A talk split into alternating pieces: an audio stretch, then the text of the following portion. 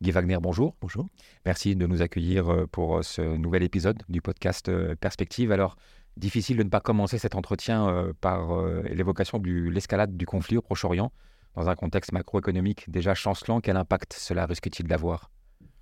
Je pense qu'on peut certainement dire qu'il va augmenter les, les, incertitudes, l'aversion au risque un peu des investisseurs. Et bien sûr, l'impact le plus logique serait sur le, prix du pétrole, avec éventuellement une augmentation du prix du pétrole qui devrait alors encore renforcer un peu les, tendances, euh, entre guillemets, du ralentissement conjoncturel, puisque un prix du pétrole plus cher va, impacter euh, le consommateur, les entreprises, etc. Mmh. Alors, comme vous le faites euh, pourtant remarquer dans la dernière publication, Perspective, bien que le ralentissement de la conjoncture mondiale se, poursuit, des, poches de résilience persistent, empêchant l'avènement d'une récession. quelles sont ces poches de résistance? En, termes de région, c'est essentiellement l'économie américaine.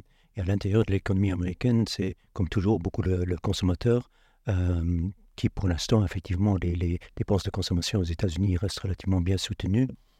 Le consommateur fait preuve d'une résilience assez, impressionnante. On peut dire euh, comme, euh, raison, une raison qui est souvent évoquée, c'est justement que lors de la pandémie, lors de la fermeture des économies, les gens continuaient à recevoir leurs revenus mais de l'autre côté, ils ne pouvaient pas dépenser. Et donc, une fois qu'on a réouvert les économies, d'autant plus, il y avait un, certain effet que tout le monde voulait profiter de la vie, donc que cet élément-là, donc cette épargne qui s'est accumulée pendant cette période-là, maintenant est, en train d'être dépensée et que ça continue à, soutenir euh, notamment le secteur des services, donc les restaurants, les voyages, etc. Et le deuxième euh, volet, je dirais, c'est plutôt au niveau des dépenses budgétaires. Euh, aux États-Unis et même en Europe, on a des déficits budgétaires records pour une période finalement où le taux de chômage est très faible. Donc ça, c'est du rarement vu. Et donc, c'est effectivement les dépenses budgétaires aussi qui continuent à, soutenir la, croissance. Mmh. Vous le disiez, les, États-Unis semblent mieux lotis que l'Europe d'une manière générale. Euh, si récession il doit y avoir, est-ce que c'est par le vieux continent qu'elle commencera? On pourrait presque dire que euh, la récession a déjà commencé sur le vieux continent. Mais ce qui est important pour les marchés, finalement, c'est l'économie américaine, éventuellement encore l'économie chinoise. Mais c'est ça qui détermine vraiment le comportement des marchés financiers. Euh, la situation économique en Europe, euh, finalement, pour les marchés financiers, elle est moins, moins importante. Euh, quid pour l'investisseur Une situation de, récession change-t-elle fondamentalement la donne en termes de stratégie d'investissement? Bah, D'une manière générale, on pourrait dire récession économique, normalement c'est bon pour les marchés obligataires, en tout cas les, les obligations de qualité c'est normalement moins bon pour les marchés boursiers, puisque dans une récession, normalement, les, les, résultats des entreprises souffrent. Et donc, de ce point de vue, ça c'est, je dirais, la réaction, comme vous dites, euh, pour un investisseur lambda, c'est, c'est alors plutôt de se diriger vers les obligations et de délaisser un peu les actions. La bonne nouvelle aussi aux États-Unis, c'est le, ralentissement de l'inflation qui n'était pas euh, forcément anticipé. D'où vient cette euh, bonne nouvelle? Bah, Je dirais quand même que le, ralentissement de, l'inflation était quelque part anticipé, en ce sens que euh, déjà, la, base de comparaison était assez facile. Euh, ce que je veux dire par là, c'est on compare toujours l'inflation d'un mois avec le même mois de l'année passée. Or, euh, sur la première moitié de l'année dernière, l'inflation était élevée. Donc, la base de comparaison de ce point de vue était très, très favorable. C'était assez facile de, que les, pour les chiffres de, de montrer un, ralentissement de l'inflation. Donc ça, c'était un élément. Ensuite, il y a effectivement des, éléments qui, finalement, étaient quelque part, on pourrait dire temporaires, mais le temporaire a duré plus longtemps. Donc les chaînes d'approvisionnement qui se sont améliorées, donc tous ces éléments-là ont quand même contribué à ralentir l'inflation, du moins l'inflation officielle. Ce qu'on appelle toujours le noyau dur de l'inflation, on voit que jusqu'à présent, il a eu plus de mal à reculer. En Europe, l'Allemagne a, traditionnellement euh, toujours été considérée comme une locomotive. Pourtant, en ce moment, ce n'est plus vraiment le cas. Comment l'expliquez-vous? Bah, Je dirais que le, modèle allemand est fondamentalement remis en question. Donc le modèle allemand déjà reposait quand même sur un coût de l'énergie assez faible, ce qui est quand même aujourd'hui un peu remis en question. Et ensuite, c'était surtout sur les exportations et de plus en plus aussi vers les exportations vers la Chine. Euh, ça aussi, pour l'instant, effectivement, avec le, le, climat géopolitique incertain, euh, tout ça aujourd'hui est aussi quelque part remis en question. Donc il y a ce problème-là, il y a le problème aussi peut-être que d'autres pays ont, gagné en productivité donc les, euh, par rapport à l'Allemagne. Et donc effectivement, l'Allemagne, l'économie allemande aujourd'hui est fortement euh, quelque part affectée et on le voit très bien dans les investissements directs vers l'Allemagne. Donc il y a les investissements directs en Allemagne sont relativement faibles, donc les, les entreprises se délocalisent plutôt autre part qu'en Allemagne. Et donc, effectivement, pour l'économie du monde, pour l'instant, euh, la situation n'est pas trop heureuse. Qu'en est-il de la Chine? Vous décrivez dans le dernier numéro de Perspective une situation compliquée. Qu'en est-il exactement? Bah, le dernier taux de croissance était plutôt favorable, mais à nouveau, comme pour l'inflation, c'était aussi une base de comparaison très favorable. Il y a un an, l'économie chinoise était presque à l'arrêt à cause de, la fermeture de l'économie. Donc, par rapport à ça, c'est assez facile d'enregistrer une croissance relativement élevée. mais par contre, je dirais, le problème fondamental de la Chine reste finalement que jusqu'à présent, cette transition d'une économie basée sur, euh, sur les exportations, les investissements, vers une économie beaucoup plus basée sur la consommation. Pour l'instant, la Chine a du mal à, réaliser cette transition. Et donc, effectivement, aujourd'hui, à nouveau, les, les, autorités essayent de mettre en place des mesures de stimulation, mais elles ne veulent pas non plus euh, aller trop loin, elles ne veulent pas euh, répéter, les, entre guillemets, un peu les erreurs faites après la crise financière. Donc, c'est beaucoup plus timide. Et effectivement, pour l'instant, l'économie chinoise euh, le taux de croissance est clairement beaucoup plus faible que par le passé, ce qui est quelque part aussi logique, puisque l'économie chinoise aujourd'hui a atteint une telle taille que mathématiquement c'est plus difficile alors d'enregistrer encore des croissances extrêmement élevées. Mmh. Retour en, Europe, la situation très tendue euh, sur le marché de l'immobilier euh, dans de nombreux pays constitue-t-elle une des clés des évolutions, des tendances à venir? Je dirais le, le marché immobilier est bien sûr le marché le plus affecté par la hausse des taux d'intérêt qu'on a connu. Donc, et comme le marché immobilier dans beaucoup de, de pays est extrêmement important. Donc c'est clair que ça a un impact sur, euh, sur le reste de l'économie. Donc ça c'est effectivement un élément qu'il faut euh, prendre en considération. Et encore une fois, on a de toute façon l'impression qu'en Europe, euh, entre justement les problèmes du secteur immobilier, les problèmes du secteur manufacturier, comme je disais tout à l'heure, on a une, une économie, en tout cas de la zone euro, qui est proche de la récession. Cette hausse des taux d'investissement que, que, vous évoquiez a-t-elle eu les effets escomptés au final Cette politique des banques centrales a-t-elle été payante? Bah, elle a été payante dans ce sens que, euh, on a vu l'inflation reculer. Donc de ce point de vue, on peut dire euh, effectivement, euh, on pourrait dire ça c'est lié à la hausse des taux d'intérêt des banques centrales. Mais je dirais encore une fois, il y a là-dedans dans le recul de l'inflation des éléments qui, seraient peut-être qu'on aurait peut-être de toute façon vu. Donc l'amélioration des chaînes d'approvisionnement finalement n'a rien à voir avec la hausse des taux d'intérêt. Mais c'est vrai effectivement que la, la, hausse des taux d'intérêt a peut-être contribué à au recul de l'inflation. Oui.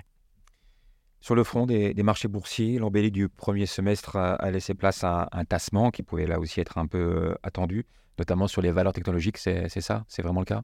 Oui, tout à fait. Donc le, deuxième trimestre, et, d'une manière générale, la première moitié de l'année avait été marquée par toute cette euphorie autour de l'intelligence artificielle. Ça s'est un peu calmé euh, au, troisième trimestre et donc effectivement, ça a entraîné une correction du secteur technologique dans son ensemble. Le secteur de l'énergie aussi, lui, euh, reste porteur en ce moment en dépit des, grands mouvements en matière de lutte contre le réchauffement climatique et contre les, énergies euh, fossiles. Est-ce tenable à terme? Je pense que c'est tout à fait tenable. Je pense que le, le prix du pétrole, normalement, sur le moyen et long terme, est orienté à la hausse.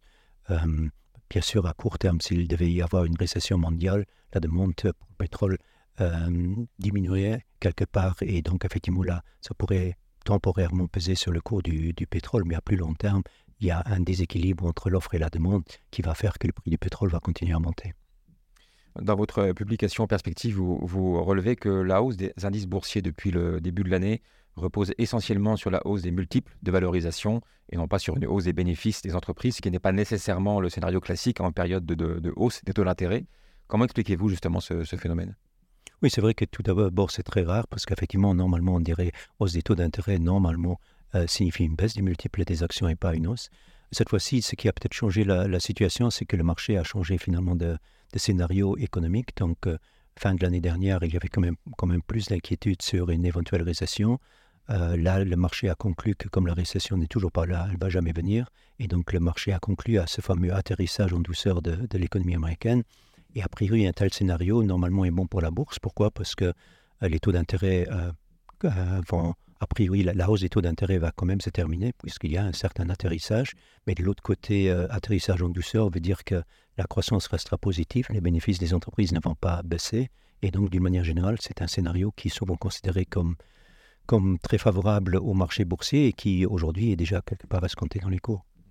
Dans ce contexte, vous relevez aussi une surperformance des marchés au Japon. Euh, est-ce que là aussi, euh, c'était prévisible? Oui, je dirais, on en a souvent parlé en ce sens que le marché euh, japonais est un marché qu'on aime beaucoup sur le, sur le moyen et long terme. parce qu'effectivement, l'argument en faveur du Japon, finalement, c'est un argument qui est lié à la gouvernance des entreprises japonaises. Donc, les entreprises japonaises qui, par le passé, n'accordaient pas vraiment une grande priorité à leurs actionnaires, voire même à la rentabilité. ce qu'elles voulaient surtout, c'était augmenter leur part de marché à n'importe quel prix. Et donc, pendant des décennies, finalement, les marges bénéficiaires des sociétés japonaises, la rentabilité sur capitaux employés n'était pas particulièrement élevée. Or, depuis une dizaine d'années, ça change. Euh, et on, voit, on peut le euh, voir très clairement dans l'évolution, par exemple, des marges bénéficiaires, euh, du rendement sur fonds propres, etc. Et ça, c'est, je dirais, l'argument en faveur du marché japonais. Donc, c'est vraiment un argument lié à la gouvernance d'entreprise, ce n'est pas un argument lié à la croissance économique.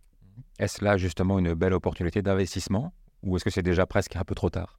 Non, je pense que ça reste une belle opportunité d'investissement. Maintenant, il faut à nouveau, un peu comme pour le, pétrole, il faut dire que si, si, on devait aller vers une récession mondiale, le marché euh, japonais, ou en tout cas les bénéfices de pas mal d'entreprises japonaises, sont quand même liés à la conjoncture mondiale. Donc, si cela devait se détériorer de manière importante, ça pourrait peut-être euh, temporairement freiner l'appréciation du marché japonais. Mais à plus, à moyen et long terme, je pense que c'est un, reste un marché très attrayant. Alors je sais que vous n'avez pas de boule de cristal, mais globalement, euh, à quoi faut-il s'attendre pour euh, la fin de cette année 2023 bah, Je dirais que ça dépendra euh, beaucoup de, de, bah, finalement aussi de, l'évolution économique. Donc, mais je pense que pour les marchés boursiers, ça, en tout cas les, les, semaines à venir risquent de, rester relativement difficiles parce que soit il y a un ralentissement beaucoup plus prononcé de l'économie qui ferait à nouveau craindre peut-être alors des, euh, qui ferait à nouveau apparaître des craintes de récession, ou alors euh, justement l'économie continue à faire preuve de résilience, ce qui pourrait euh, faire que les pressions sur les taux obligataires continuent. Et, alors, à nouveau, ce ne serait pas nécessairement très bon pour la... Les deux scénarios ne seraient pas particulièrement bons pour la bourse. Alors terminons comme de tradition avec le marché de l'or. On, s'attend pour 2023 à atteindre un, niveau record en dépit de la hausse des taux nominaux et d'une tendance baissière de l'inflation. Qu'est-ce qui porte ainsi le métal jaune? Oui, je dirais, euh, lorsque vous dites un niveau record, je pense effectivement que le prix moyen pour 2023 euh, pourrait être un plus haut historique. Euh, et, on pourrait dire que cette, cette bonne tenue du, de, l'or peut étonner parce qu'effectivement, on, dit toujours que l'or est lié au taux d'intérêt, notamment au taux d'intérêt réel, donc ajusté pour l'inflation. Les taux réels ont beaucoup monté cette année. Normalement, on aurait pu penser que ça allait fortement peser sur le cours de l'or. Or, le cours de l'or a, très bien finalement résisté à tout ça, ce qui veut dire qu'à priori, il y a d'autres raisons derrière, cette, euh, derrière le comportement du cours de l'or. Et je pense que ces autres raisons sont notamment liées aux achats des banques centrales. L'année dernière, euh, les achats des banques centrales avaient atteint un plus haut historique. Et, cette année, à nouveau, ça s'est un peu ralenti, mais euh, les achats restent relativement importants. Et je pense que tout ça, quelque part aussi, est lié à cette idée de dire il y a clairement aujourd'hui cette volonté d'un certain nombre de pays, à commencer par la Chine, euh, d'offrir une alternative à ce système financier basé sur le dollar. Euh, et dans cette alternative, euh, l'or pourrait jouer un rôle important. Et donc, ça peut expliquer pourquoi justement les, achats des banques centrales de l'Est sont tellement importants. L'or reste donc toujours une valeur sûre pour un investisseur? Bah, L'or n'est jamais une spéculation et donc l'or peut connaître des corrections plus ou moins importantes. Mais à plus long terme, oui, je pense que l'or va continuer à connaître une tendance haussière. Merci beaucoup, Kivalzer, euh, pour ces précisions. Bonne fin d'année et rendez-vous début 2024 euh, pour faire le point, euh, un prochain point perspective. Merci encore. Merci bien.